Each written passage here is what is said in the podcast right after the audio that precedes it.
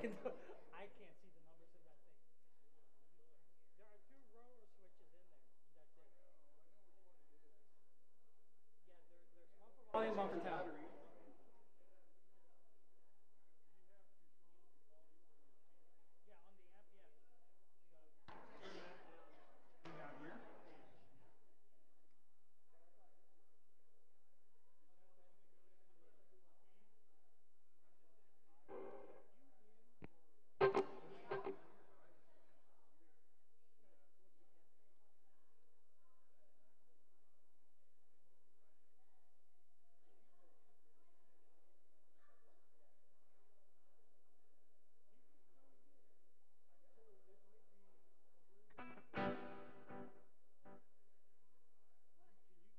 Rusty, pick me one note.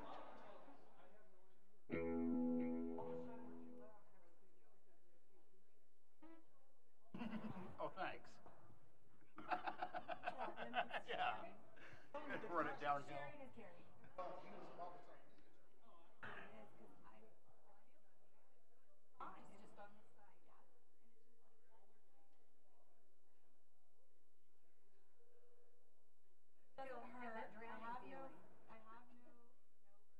And that's a long chord. Yeah. Welcome yeah, back. Go. Welcome back.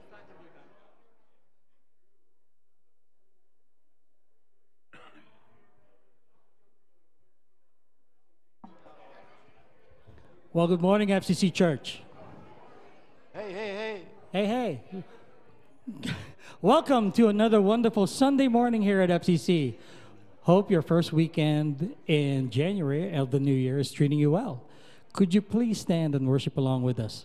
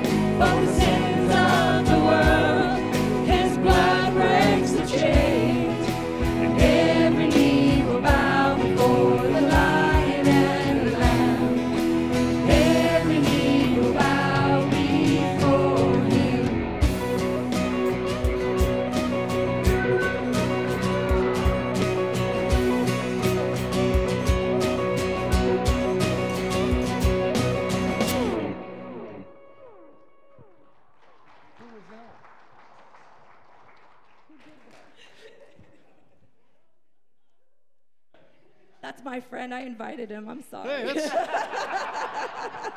Love you, Will.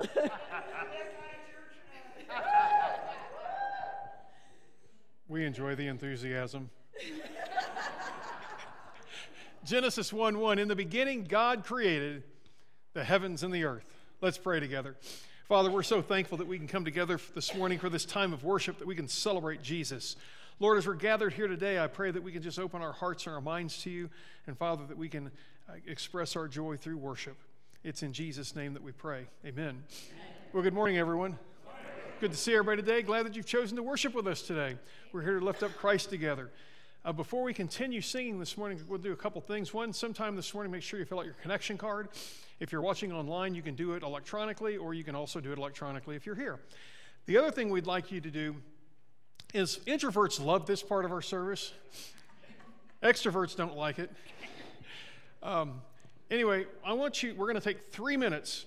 I want you to go around and say hello to somebody, but please say hello to somebody that you don't know and then filter it to everybody else. So, right now, go ahead and say hello to somebody. We're glad you're here today.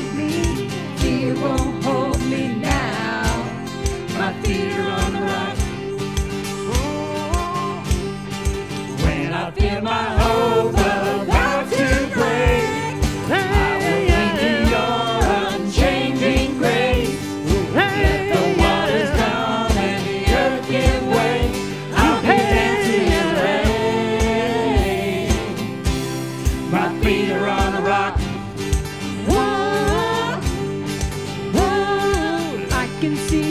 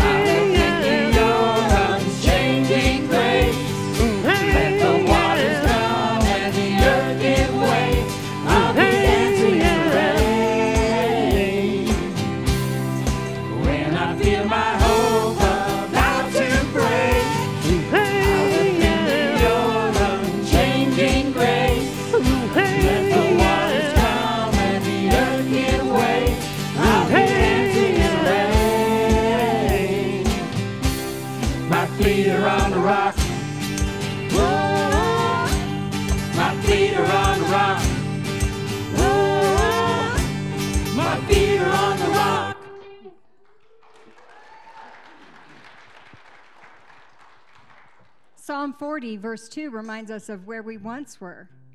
But he lifted me out of the watery pit, out of the slimy mud. He placed my feet on a rock and gave me secure footing. But while we have that secure footing, we can't forget that we still need him.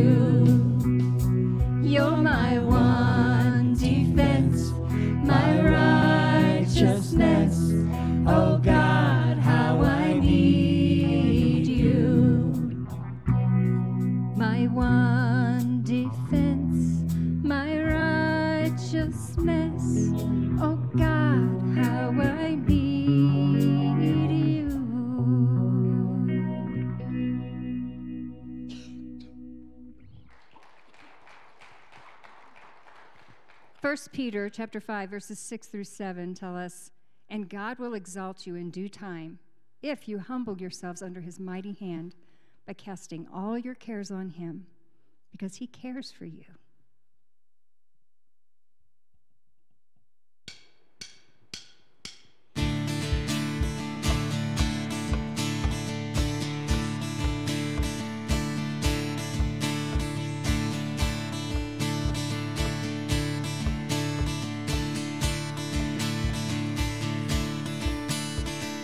buried beneath my shame.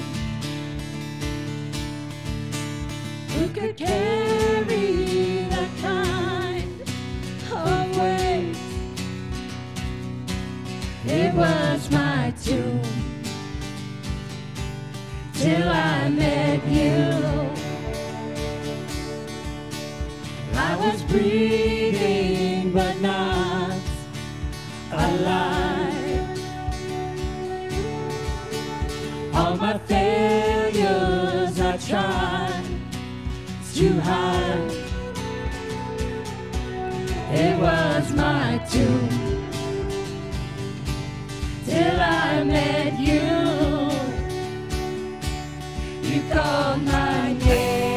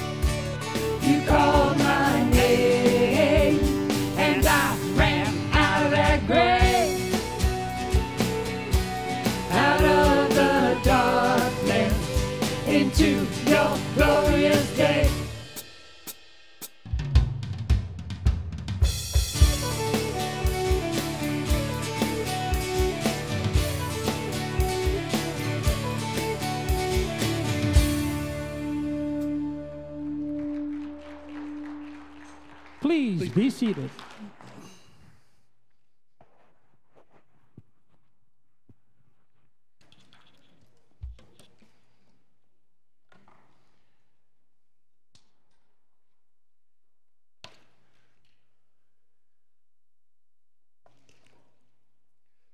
Well, today we begin our Core 52 series together. We're going to begin that journey.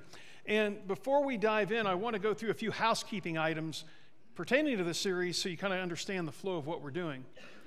On each Sunday for the next, it's actually longer than, but for 52 Sundays, uh, it'll go a little bit into next year because during Faith Promise we step out of this, and during two weeks in December, during Christmas, we'll step out of the series. But what'll happen is we will Jerry or I will preach a sermon based on the chapter in the book, and we start at chapter one and we'll go through two, three, four, and so forth. So it's sequential, so we're not hopping around. So, for instance, this week we're in chapter one. And then what'll happen is on Monday, you'll start that chapter in your book. And in that book, you'll have a little bit of reading. It should take less than 15 minutes. And when you read that and you get the end of the chapter, it'll give you something to do for the next few days. And so, for what we're trying to get you to do is spend 15 minutes a day, five days a week in Scripture. And um, if you'll do that, you will, you will learn a lot. You'll, you'll grasp a lot of things that are going on.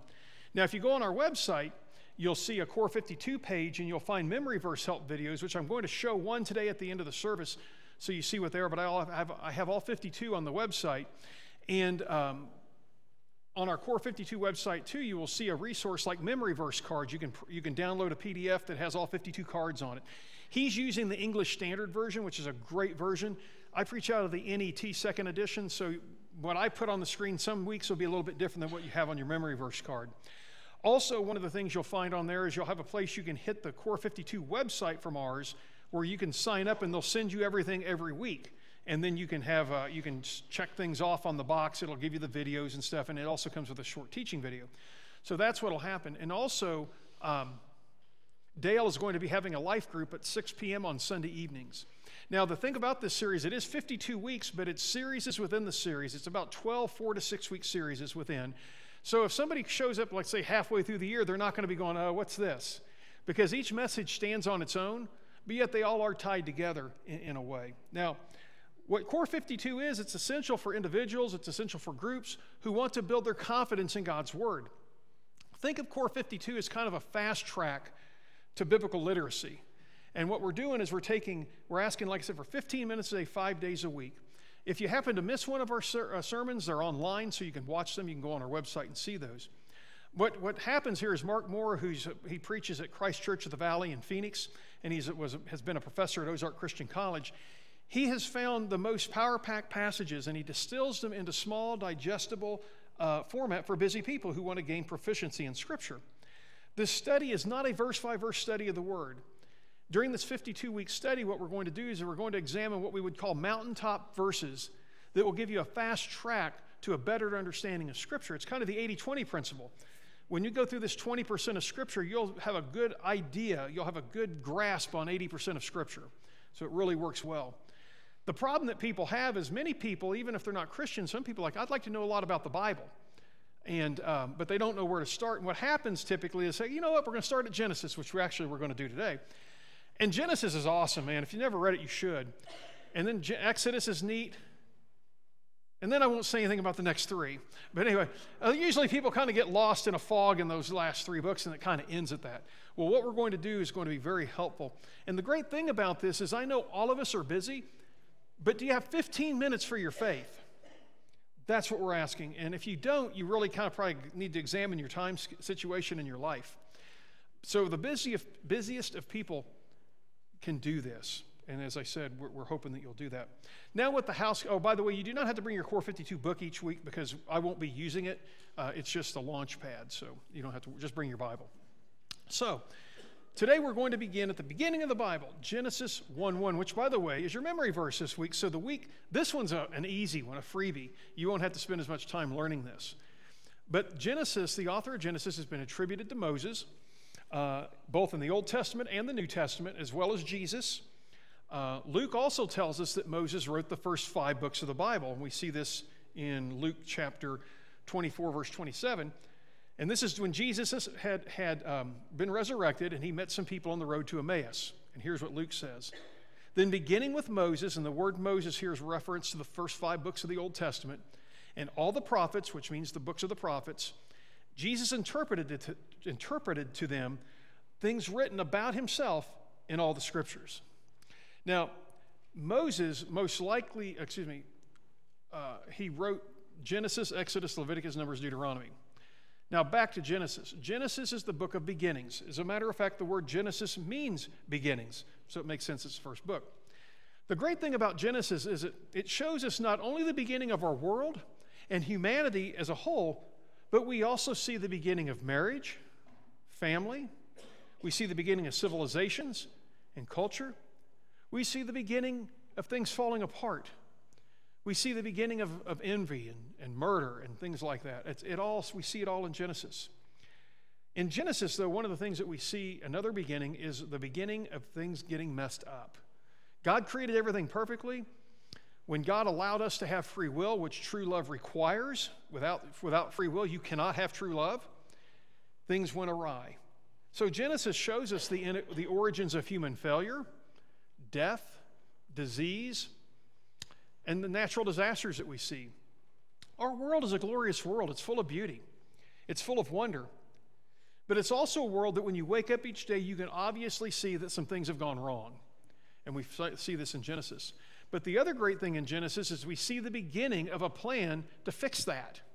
Clear back in Genesis, God had a plan to bring people back home to the paradise that He intended for us to live in. We see the beginning of hope, and we see the help that we need to be able to get our lives back on track and to take care of the most desperate needs we have. Genesis 1 1. This passage, there's a lot of, uh, I get a little leery sometimes. This is the most important passage in Scripture because there's a lot of them. I mean, they're all important. But when you think about Genesis 1 1, this is probably one of those vital ones that we need to understand and understand properly and within its context. Because what happens is the rest of Scripture, the rest of everything, is built on that foundation. Why do you think liberals and people who don't want to believe in God attack Genesis so fervently? Because if they can yank Genesis out from underneath your feet, you have nothing else. You have nothing. So, this is why it's important. Genesis 1 1 is amazing to me because it answers many questions that science spends billions of dollars trying to answer. I so wish that those scientists would just come to First Christian, say, hey, we're going to give you all the money we're wasting on this so you all can use it. And, and we'll give them a really nice Bible and say, hey, read Genesis 1 1. It'll answer a lot of your questions. The other thing about the passage, about this verse, is it shows us the important, it answers, excuse me, the most important questions, such as, how did I get here? Why am I here? What's the purpose for my life? We learn all this from Genesis 1 1. So, with that being said, Genesis is so simple but yet so profound. So let's begin our 52 week journey. Genesis 1 1. In the beginning, God created the heavens and the earth. So, the first thing we see that Genesis 1 1 reveals to us, it reveals the priority of God in respect to time, how God is sovereign over time. We're going to begin by placing our focus on the first four words of Genesis 1. In the beginning, God excuse me, in the beginning, God, here we go, get my finger count right. Those, those words are so important. Those, so, those four words, there's nothing theologically deep about each word, but when you bring them together, they're so simple, but yet they're so profound. The implications of Genesis 1 1 are staggering. This is why it gets attacked so hard. Something, here's, here's what we need to realize when it comes to time something has to be eternal right? Something has had something had to exist eternally. Now, the question is what? What we call that thing is a, term called the uncaused first cause. In other words, it's always been there. It's never been gone. Something has to fit that. Now, we have a couple choices. One is the some people would see the uncaused first cause as matter the universe or creation. In other words, they will say that the universe has been here forever, that it's, it, it just it was the uncaused first cause. Well, the other, the other possibility is God. Now, whatever the uncaused first cause is, by definition, is God because it transcends everything else. It would be the greatest. And the Bible tells us here in the beginning, it doesn't say creation, it doesn't say universe, it says God. So, what Genesis 1 1 t- does is it answers the question who was here from the beginning? Who is the uncaused first cause? In the beginning, God. And so, what we find is God is that uncaused first cause. And in my estimation, that makes him God. That makes him the one that we worship. A lot of people don't like that, so we've come up with all these isms in society, in our world. Human beings have done this in an effort to eradicate God from that. They want the universe to be, but even then, they say the universe was created. So, therefore, the Big Bang, you've heard of that theory that they teach kind of as fact anymore? The problem with that is, is that that means that the universe had a beginning. So it's not an uncaused first cause. So, this sentence, in the beginning, God, throws the gauntlet down for all those isms that are opposed to a biblical worldview. I want to just briefly, for because of time's sake, go through six of them that are very prominent and they oppose God's truth. First of all, Genesis 1 1 affirms in the beginning, God existed.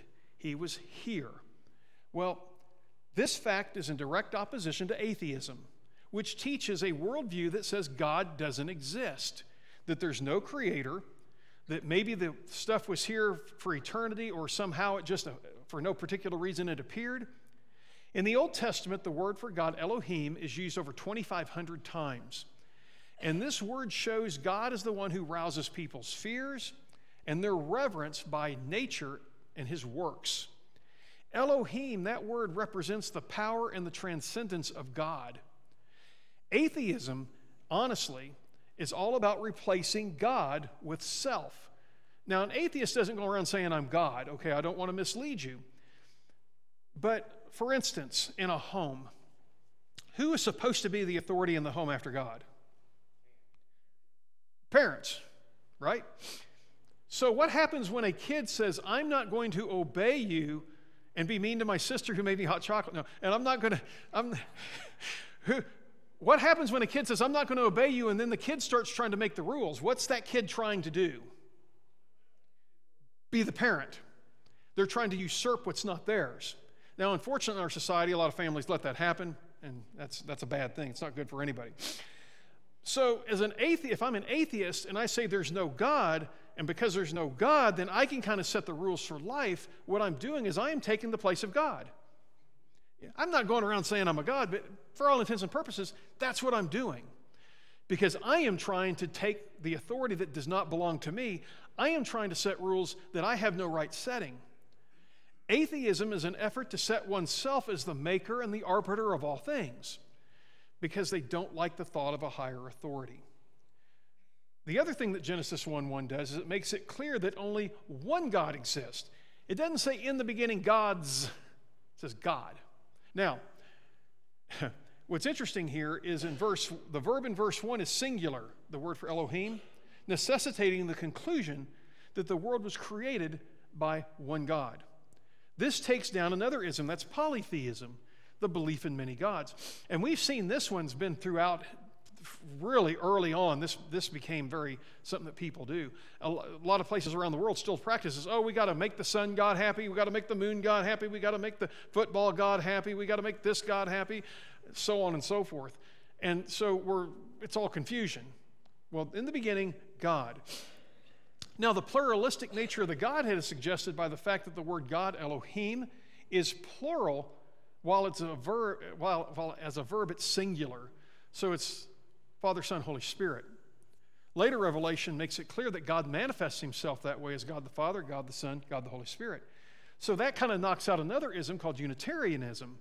And that's a movement that basically says that the God in Christianity is one entity. And it defines God, and it says the God, when you, you define God in three persons, that's not right. And when it comes to Jesus, Unitarians believe that Jesus was inspired by God in his moral teachings, and that he's a, he's a, he is a, a savior, but he's not a deity. We'll see why that's not true in a moment. But in the beginning, God. And so Genesis also teaches us that, the, that Genesis, excuse me, in Genesis, that the universe had a beginning. In the beginning, God created the heavens and the earth. So they had a definite beginning. We also read that it's going to have an end. The universe is not an uncaused first cause, but rather it's a creation. So materialism, another one of those isms, teaches that material possessions are of supreme importance, that the physical world's what it's all about. And so when you die, there's nothing left. There's no need for any spiritual part of your life. But the problem with that is, is in the beginning, God created. So material things are not our God. It's knocked out.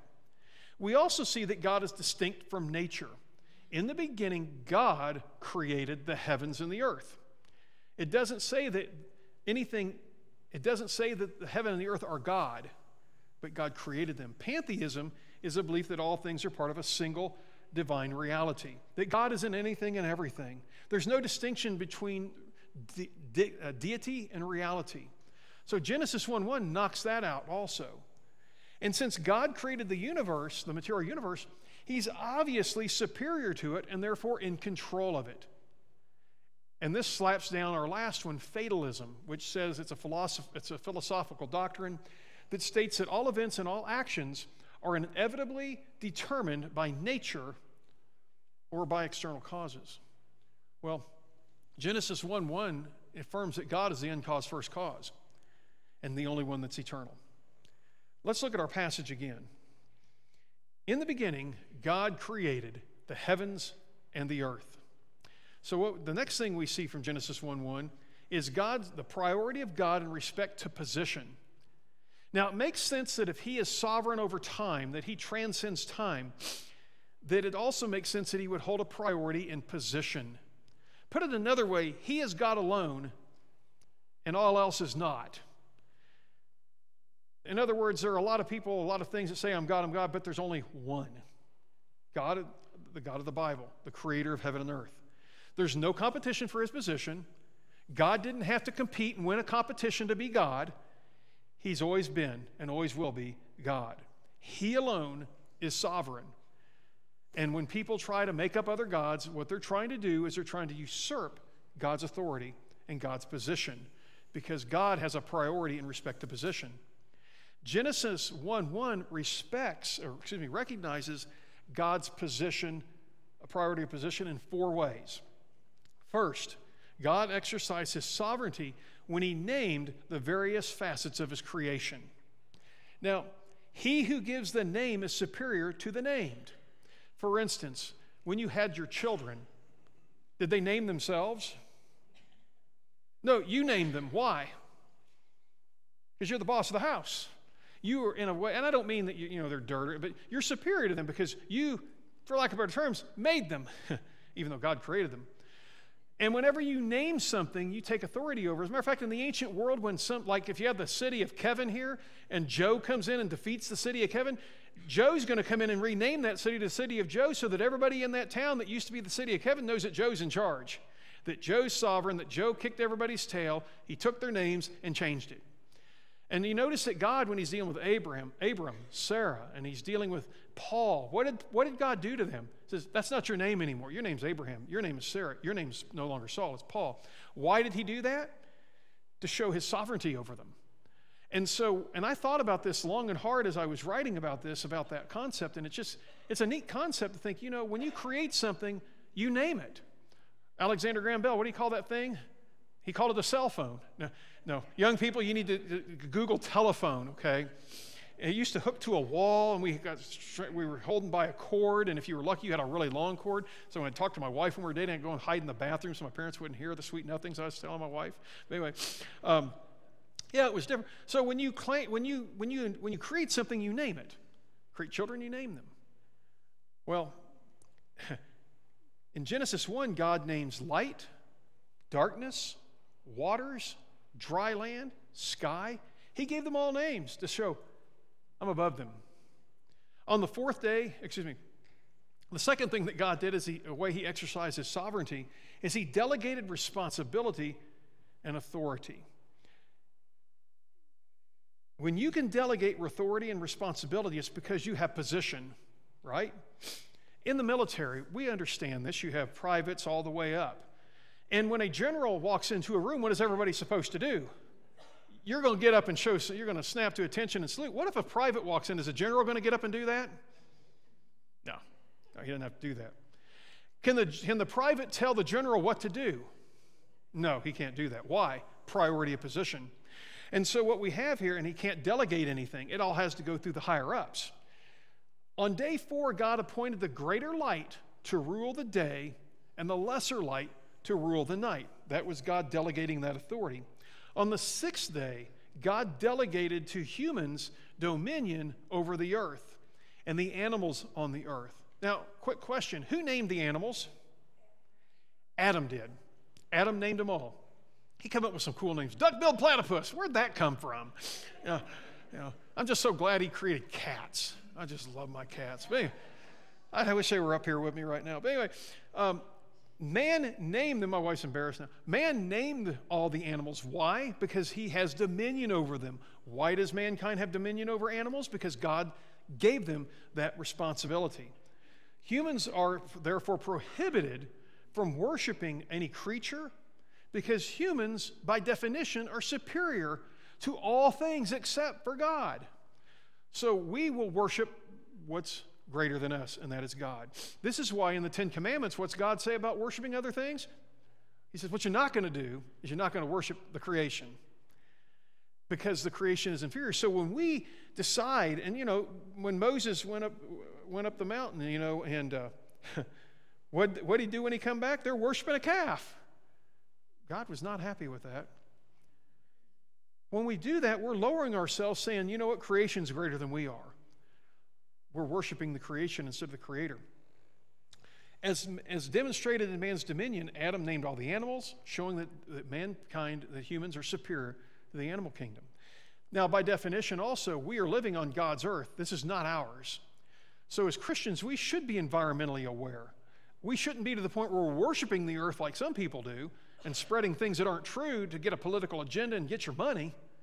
But we should be very responsible in how we deal with things because we are stewards of what God has given us. It's like if you're managing somebody else's finances, you should be very careful with it and not waste it. The third way was this the third uh, defi- uh, way he showed position, a priority position, is this the lesser is blessed by the greater. You see that in Hebrews 7 7? Three blessings were pronounced by God at creation in the creation narrative to give evidence of priority and position.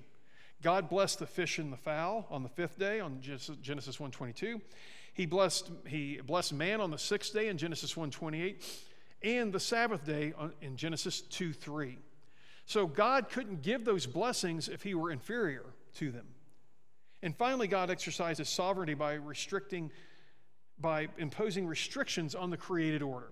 Now, this alone blasts away evolution. Now, believe it or not, young people, when we were in, back when us old people were in school, it was taught as the theory of evolution.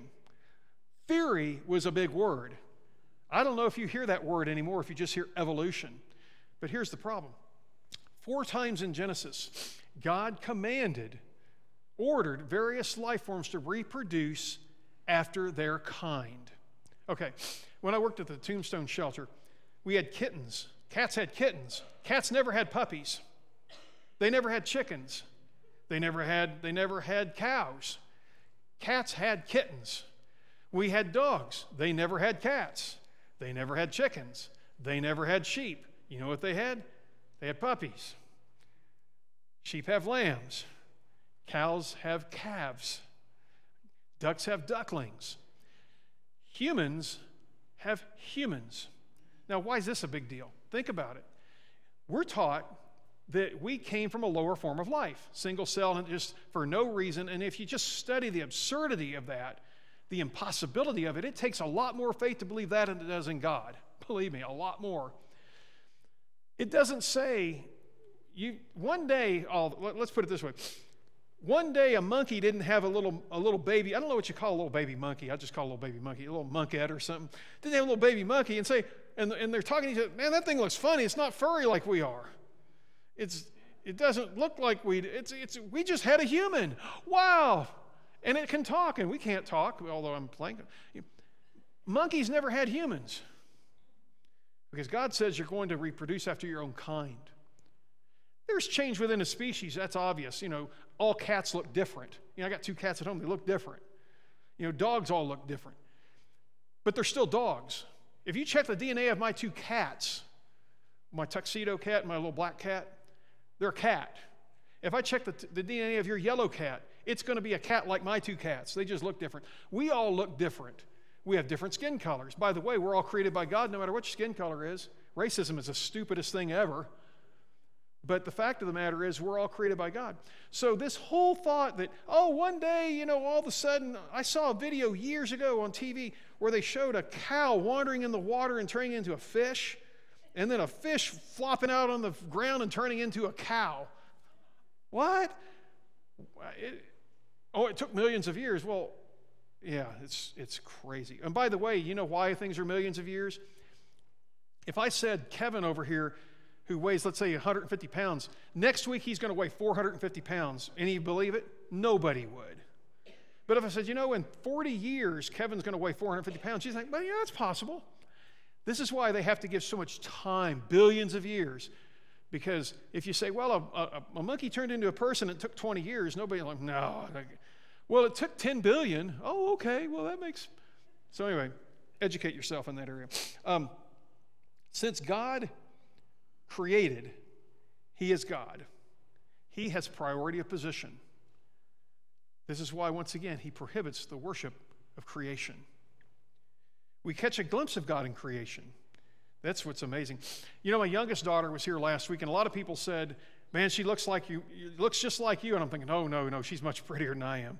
Um, she acts like me, but she don't, but luckily she looks like her. Both, both my girls look just like their mother, and I'm thankful because, you know, if not, they'd still be living at home.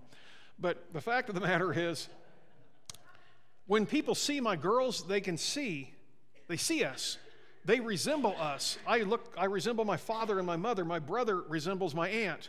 And so, but anyway, but the, the fact of the matter is, we see that. Well, in creation, we see the thing with God, and this is what Romans tells us. You know, it says, "For since the creation of His world, of this of the world, His invisible attributes, His eternal power, divine nature, have been clearly seen." Because they have been understood through what has been made, so people are without excuse. When we look at creation, we see commonalities that, that, that imply a creator. For instance, I love Frank Lloyd Wright's architecture. We went to one of his houses in, in, uh, in Springfield, Missouri, Illinois, and we went to one up in, I think it was in Phoenix, in that area. I just love it, man. If he were still alive, I'm like, man, design me a house. I love his designs. But you look at his houses, you can just, yep, that's Frank Lloyd Wright. Or you can say, that was inspired by Frank Lloyd Wright. You can just tell. Well, when we look at the world around us, you see the same thing with God. There's so, there's so many similarities that show a common design. One thing that's always intrigued me is the DNA. They're looking at DNA, and the more they look at it, the more they're like, this didn't happen by accident. It is way, way. When I was a kid, I used to like blow stuff up. It was my G.I. Joes, you know, by the time we had good fireworks, I mean, they do damage. I'd blow G.I. Joe up, you know, and he'd be coming back from the battle and everything, all scarred and everything. But whenever I blew stuff up, it never made order. I never blew something up and a watch came out of it. But yet, we're to believe that for no, with no help, that all of a sudden somehow matter which didn't exist came together, blew up, spun out planets, and they all don't collide with each other. We're the perfect distance from a sun to sustain life by accident. The moon serves a purpose by accident, and we're supposed to believe that that just all happened for no particular reason. And that human beings, by the way, you know your eye can't evolve. It doesn't work unless it's all there. Just something to think about. But there's just so much here. But when you look at the DNA, it's just looking more and more. That is a creator, that's a designer, that's not an accident. The ultimate proof of the universe being created is the order. Like I said, planets aren't smashing into each other. We can so, tell you where this planet was 5,000 years ago. It's so precise. It's the most precise clock that's ever been made. It's order, not chaos. When we look at creation, we can see the biblical account is true when everything reproduces after its own kind. Chickens don't have horses, horses don't have chickens. They produce after their own kind. There's, like I said, macro, there's some macroevolution, but there's no way of microevolution. In Genesis 1:25 we're told, God made the wild animals according to their kinds, the cattle according to their kinds, all the creatures that creep along the ground according to their kinds, and God saw that it was good. We also see the Trinity a part of the uh, creation process. God the Father is the architect. You realize when God created something, there was nothing. Now, in the lab, and you say, hey, can you read me out something out of nothing? He'll grab something that's already there. He can't make something out of, she can't make something out of nothing. God did. The Holy Spirit was the engineer. The breath of God's Spirit gave life. In Genesis 1 2, now the earth was without shape and empty. The darkness was over the surface of the watery deep, and the Spirit of God was moving, and that word moving means quivering over the surface of the water. And then we see the Son in creation as the builder. Jesus was active in creation. Notice this in John 1 1. In the beginning was the Word, speaking of Jesus. The Word was with God, the Word was fully God. The Word was with God in the beginning. In other words, co eternal, co equal, everything. All things were created by Him, and apart from Him, not one thing was created that's been created. There's some face out there that say, well, Jesus was a created being. No way. Because how could the created, it says, not one thing was created without Him. Well, He can't create Himself. He is God, not a God. This leads us to an important thought, the last, the last thought this morning. We'll quickly look at the passage one more time. In the beginning, God created the heavens and the earth. So, what's all this mean? What's it matter? Well, here's where it matters because Genesis 1 1 also shows the priority of God in respect to your life. Genesis 1 1 reveals major implications for our lives. This is why people don't like it. This is why people try to discount it. Because, well, like I said, if you pull Genesis 1 out of the scripture, if you can disprove it, nothing else stands. Nothing else is true. We are created by God. There's an implication. We did not evolve from some other form of life. We were not created, excuse me, if we were not created, we make the rules for life. And furthermore, this is the only life because we are a mistake of nature. An astounding number of kids take their lives. Astounding number of kids are shooting up schools. Many times you find those kids were bullied. Now, there's no justification for shooting up a school, okay? I thought schools are supposed to be no bully zones, but that's a, that's a myth. Talk to any kid who goes to school, there's people getting bullied all the time. But here's the thing we take our young people and we say, This is the best time. How many, of you, how many times you young people ever been told, This is the best time of your life? Man, it's going to be great. And for many people, it is a great time.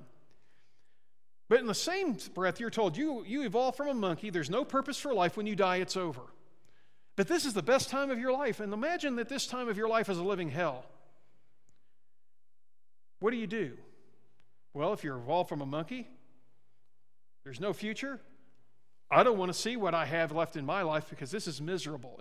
It's not going to get better. I had a young lady at my last church. She wasn't part of my church, but I did her funeral. Valedictorian of the class. She was going to U of I, University of Illinois, to be, an, uh, I think, in engineering. Put a gun to her head and took her life a few weeks after she graduated. Why? She was a nerd. She got bullied. This is the best time of your life. And you're getting bullied. She took her life. Why shouldn't she? I mean, when you think about it, you're here by accident. There's no future. There's no God. This is the best time of your life, and it's horrible. Who wants to see the rest of that, sh- that show? And she didn't want to see it. We're doing our young people a great disservice by telling them that they came from monkeys that your life has no purpose, because that's essentially what it means, and that when you die, it's all over. And we're telling them this is the best time of your life, when for many, it's not. We need to make sure they know they're special, that they are created by God, they're created in His image, that He loves them. They might be a dork or a nerd, who cares? God still loves them. And by the way, nerds usually run things in the future, so if you're a nerd, there's hope, you know. Uh, I was one of those nerdy athletes. I kind of had a, had a hybrid of both. But anyway, the funny thing is, you're not a mistake. You're not a mistake. Psalm 139 13 says, Certainly you made my mind, and I'm thankful for that, and heart. You wove me together in my mother's womb. You weren't some accident. This is why the abortion debate is so insidious. We are taking people who are made in the image of God and we're just flushing them away like they're nothing. That's sad. Not only were you created by God, you were created in his image. Genesis 1:27, God created humankind in his own image. In the image of God, he created them, male and female, he created them. You're not a mistake. Now, sometimes in life, we have, as, as adults, we have surprise pregnancies. You know, you have a child, you know, when you're 20 some years old, and then all of a sudden you're f- almost 40, and here comes another.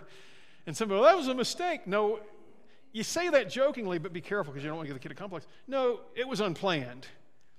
It was unplanned, but God planned it. God knew you were coming. You're in the image of God, you're special. No matter what people say about you, no matter what people try to do, no matter how much they bully you, you're special. And that's the message we need to be telling these young people. Instead of telling them, oh, you come from a monkey and there's no life hope for you. Who wants that garbage? We need to teach kids what they are in Christ. And because you're made in the image of God, your life has a purpose. It's more than living, consuming, and dying. You have a purpose. Your life's meant to praise God and to lead others to Him. Ephesians 2:10 tells us, "For we are His creative work, having been created in Christ Jesus for good works that God prepared beforehand, so we may do them." Since we're created by God, He also gave us another job, and we see this back in Genesis 1:26.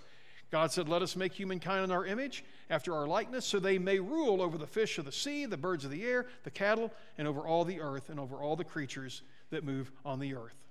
God gave us, an oppor- uh, gave us the job of being stewards of His creation. The implication of Genesis 1 1 in your life is that you're special. You're special in God's eyes. And because you're created in His image, God gave you a special assignment. Your life has special purpose, and it's not what the world's telling you. Genesis 1 1 is a passage that's vital for us to understand because it answers so many questions. The big question I have for you this morning, though, is do you have the courage to accept the answers that Genesis 1 1 offers? Are you willing to re examine your life based on those answers that were given in that passage? As humans, we've marred God's creation with sin. As a result, creation fell. However, there'll be a final recreation through Jesus. And Jesus is available to all. 2 Corinthians 5:17 reminds us. Whoops, there we go. So therefore, if anyone is in Christ, he is a new creation. What is old is past. Look, what is new has come. There's going to be a new creation. My question is, do you want to be a part of it? Are you ready to be a new creation in Christ? This morning, our praise band is going to come up and lead us in a song of decision. And if you've not accepted Jesus as your Lord and Savior, we give you the opportunity to do that today. Man, the world can be so hard on us, so tough. I feel sorry for females this day and age. Man, they, you get it, you take a beating.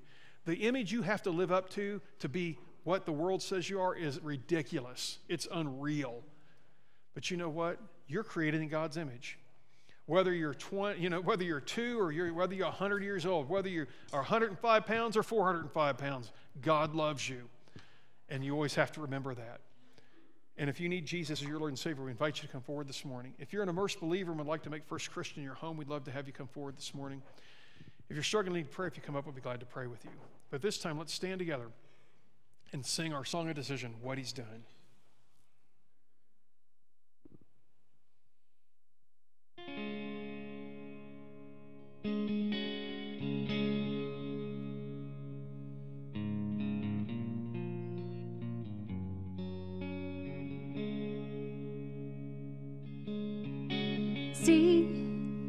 The hill of Calvary, my Savior bled for me, my Jesus set me free. Look at the wounds that give me life, grace flowing from His side, no greater sacrifice. What he's done, what he's done. All the glory and the honor to the Son. My sins are forgiven, my future is heaven. I praise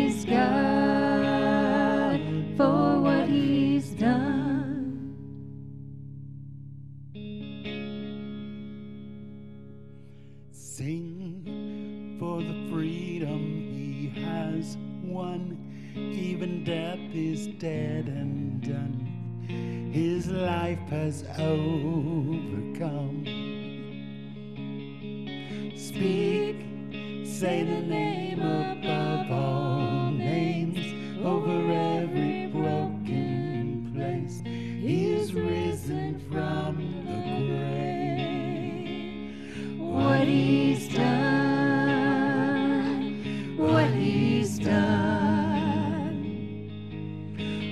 glory and the honor to the Son. My sins are forgiven, my future is heaven. I praise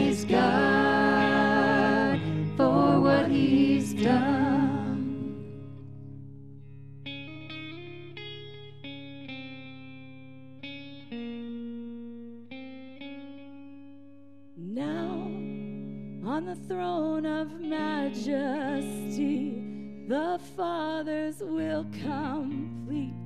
He reigns in victory. Sing hallelujah to the King. He is worthy to receive all the worship we can bring.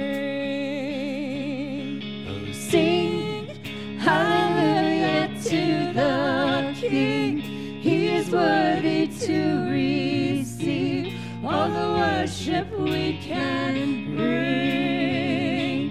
What he's done, what he's done. All the glory and the honor to the Son. My sins are forgiven. My future is heaven. Praise God for what He's done. What He's done. What He's done. All the glory and the honor to the Son. My sins are forgiven. My future is heaven. Praise God for what He's done. And I praise God for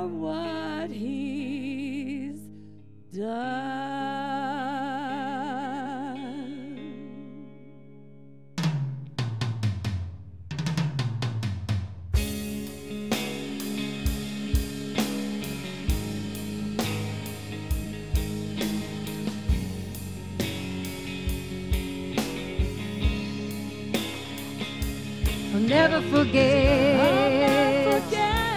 what He's done. Never forget,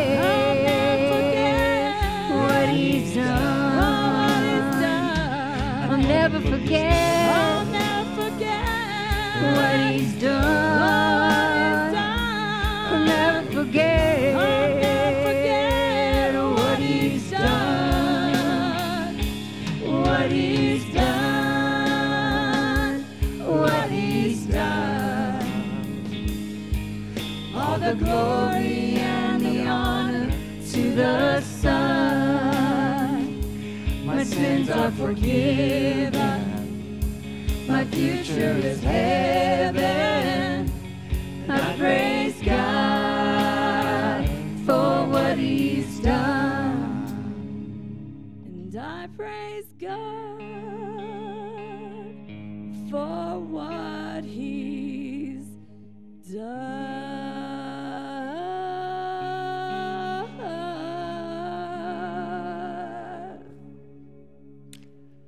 Be seated.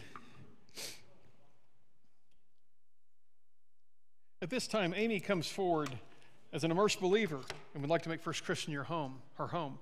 So I'd like to ask Amy, do you believe that Jesus is the Christ, the Son of the living God? Yes. And based on your confession of faith and the fact that you're an immersed believer, we welcome you to the First Christian family. Thank you.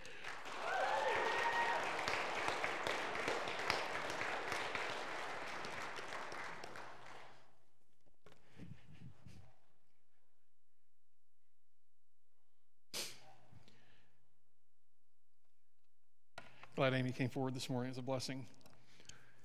We just sang a wonderful song, What He's Done. And really, when we think about our communion time, that's what it's all about. The communion is not about necessarily me, it's not about anything else but what He's done. Because what He's done gives meaning to what we're doing, it gives hope, and it gives joy, and it gives a blessing. Because what He has done is He has sent His Son to die on the cross for us so that we could have eternal life. Because of what happened with sin, when we commit that first sin, we separate ourselves from God. And the only way to bridge that gap is through the perfect sacrifice of Jesus. That's one thing when you read all the stuff in the Old Testament of all the sacrificial system, the sacrificial system, all the bloodshed, all that. It's all about trying to, to have a sacrifice that satisfies God's need for justice along with his need for, uh, for mercy for sin. Jesus is the only one that came that was perfect. And when his blood was shed on the cross, it was done so because he wanted you, he wanted myself, wanted me to be a part of his family. He wanted our sins washed away. And so when we take our communion this morning, that cup represents the blood that he shed on the cross for us. That uh, the bread represents his body that took the punishment that we deserved. God's mercy and his justice were satisfied through what he's done through Jesus Christ. And this morning, as you take your loaf and take that cup, we ask you to look into your heart and just remember what he's done and let that motivate you. A lot of people, when, they, when it comes to faith, sometimes are motivated by fear. I don't want to go to hell, or they're scared. We should be motivated by what he's done and the love that comes from that. Let's pray. Lord, we thank you that we can have this time of communion together. And I pray as we take the elements this morning, we remember what he's done and that we give thanks. It's in Jesus' name that we pray. Amen.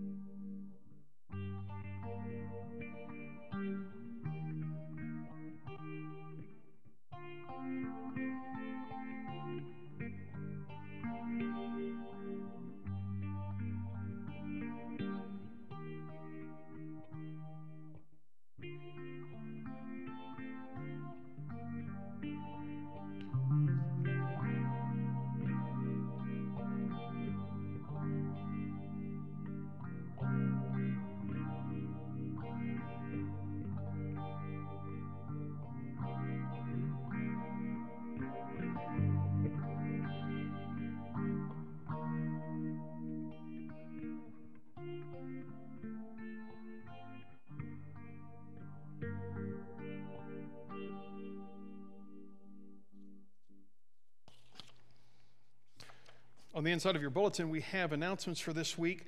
At 4 o'clock to, or 3.30 today, our elders and preachers will get together for our, our, our, monthly meeting.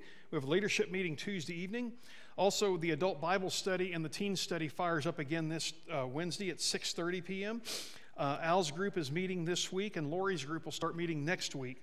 Narrow Path, we're going off-roading off on Fort Huachuca next Saturday. If you would like to go, meet here at 8 a.m. We'll leave at 8.30. Uh, this, this trail is going to be a lot of fun. It's not a big scratch. There's not a lot of scratch opportunities on it. So if you want to pinstripe your vehicle, this one won't be one that we do. But we're going to have a lot of fun on the rocks up there. Um, if you would like to go but don't have a four-wheel drive truck, you can sign up and we'll get you in with somebody else because a lot of our trucks we have room for extra people. So we're really looking forward to that. Um, prime time, our adult uh, dinner group is going to be meeting at the Olive Garden on the 19th at 6:15. There's a sign up uh, sheet on the foyer. Also on our webpage on the, um, on the church calendar, you'll see an opportunity to sign up for there also. Please sign up by the Tuesday before so that we can get our numbers um, taken care of. Also, uh, Dale Stetson will begin, be, will begin having a life group based on Core 52 Sunday evenings at 6 p.m. here in the sanctuary. And it's an open group, so you know we'd love to have you come to all 52. But if you can come for a couple, and can, you know, it, you can come in and out as you as you need to.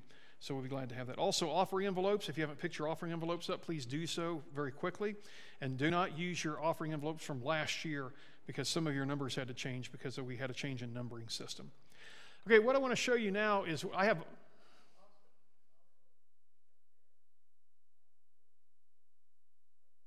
Oh yes, uh, your offering statements if you gave last year are in the in the mail system under your name. So make sure you pick those up. Uh, after a while, if we don't people don't pick them up, we'll mail them to them. So yeah, we'll put that in next week's bulletin also.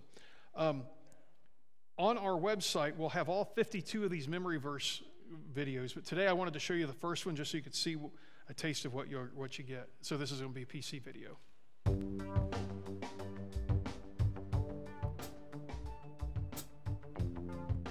Together, we're going to memorize all of the core 52 verses. It'll take about three minutes per verse. Some are a little longer, some are a little shorter. Because today's is shorter, I want to start by giving you three of the most important tips and tricks for memorizing scriptures more quickly and more permanently. One, two, three. Number one, repeat, repeat, repeat. Take each phrase of the verse and say it over and over and over again until you can't say it or hear it any other way. We'll put those phrases together and we'll have a complete verse. Number two, hands, feet. The more your hands and feet are moving, the more quickly you will learn the verse and the more permanent it will become. If you're walking as you're memorizing, if you're moving your feet, it will help your mind engage. It's even more important for your hands. I'm going to try to design some hand gestures for each verse so that just by doing the gestures, you will remember the words. But remember, the more your hands and feet are moving, the more your mind will engage with the passage in front of you.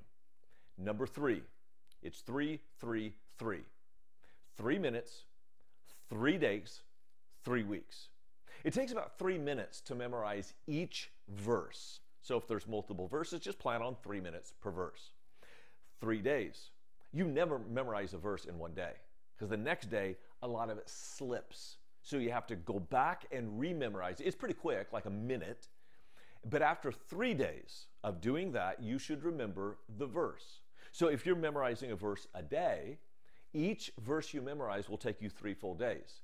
Add on a few more verses, and then you can begin memorizing paragraphs and chapters. Three weeks.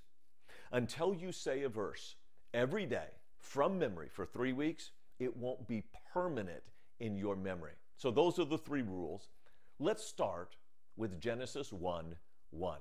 And you'll notice I'll start with a reference, say the verse, and then end with a reference again. Genesis 1 1, in the beginning. I'm going to add a hand motion.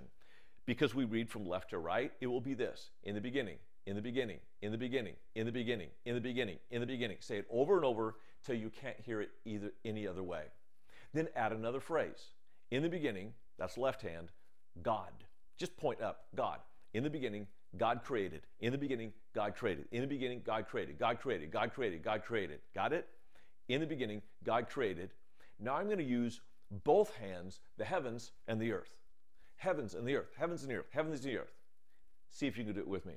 In the beginning, God created the heavens and the earth. Now watch this. You said it in your own mind just by doing the actions. One more time Genesis 1 1. In the beginning, God created the heavens and the earth. Genesis 1 1. One down, 51 to go.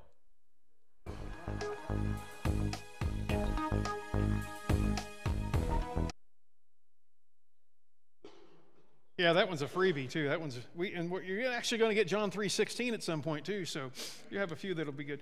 So anyway, make sure this week you start your core 52. You can start it today. You know, just as long as you're going through five days of it, whatever works in your schedule. But we encourage you to be involved in that. And I, pr- I promise you, if you go through this program with us, at the end of it, you're going to know a lot more about Scripture than you knew before and you're going to be able to understand some of the things that maybe you didn't understand before. So it's a, it's a great way. That's why I chose to go take the church through this. Okay, I believe that's all the announcements we have. In the back of your bulletin, we have prayer concerns. Please keep them in your minds and your hearts. Take your bulletin home and be in prayer for them. Uh, we have a lot of things that we've been lifting up in prayer. So at this time, let's stand together. We'll close in prayer, and um, and then our band will lead us out. By the way, I, I, I ran a little longer than I normally do because I need to do the housekeeping stuff. So in the future weeks, I won't be quite as windy. Let's pray together. Lord, we thank you that we could come together and that we could worship. And Father, I pray that as we go through Core 52 together, it'll be a real blessing for each one of us and help us to understand your word even more. Lord, I pray that we leave enthusiasm, with enthusiasm and with uh, just ready to serve you this week. It's in Jesus' name that we pray. Amen.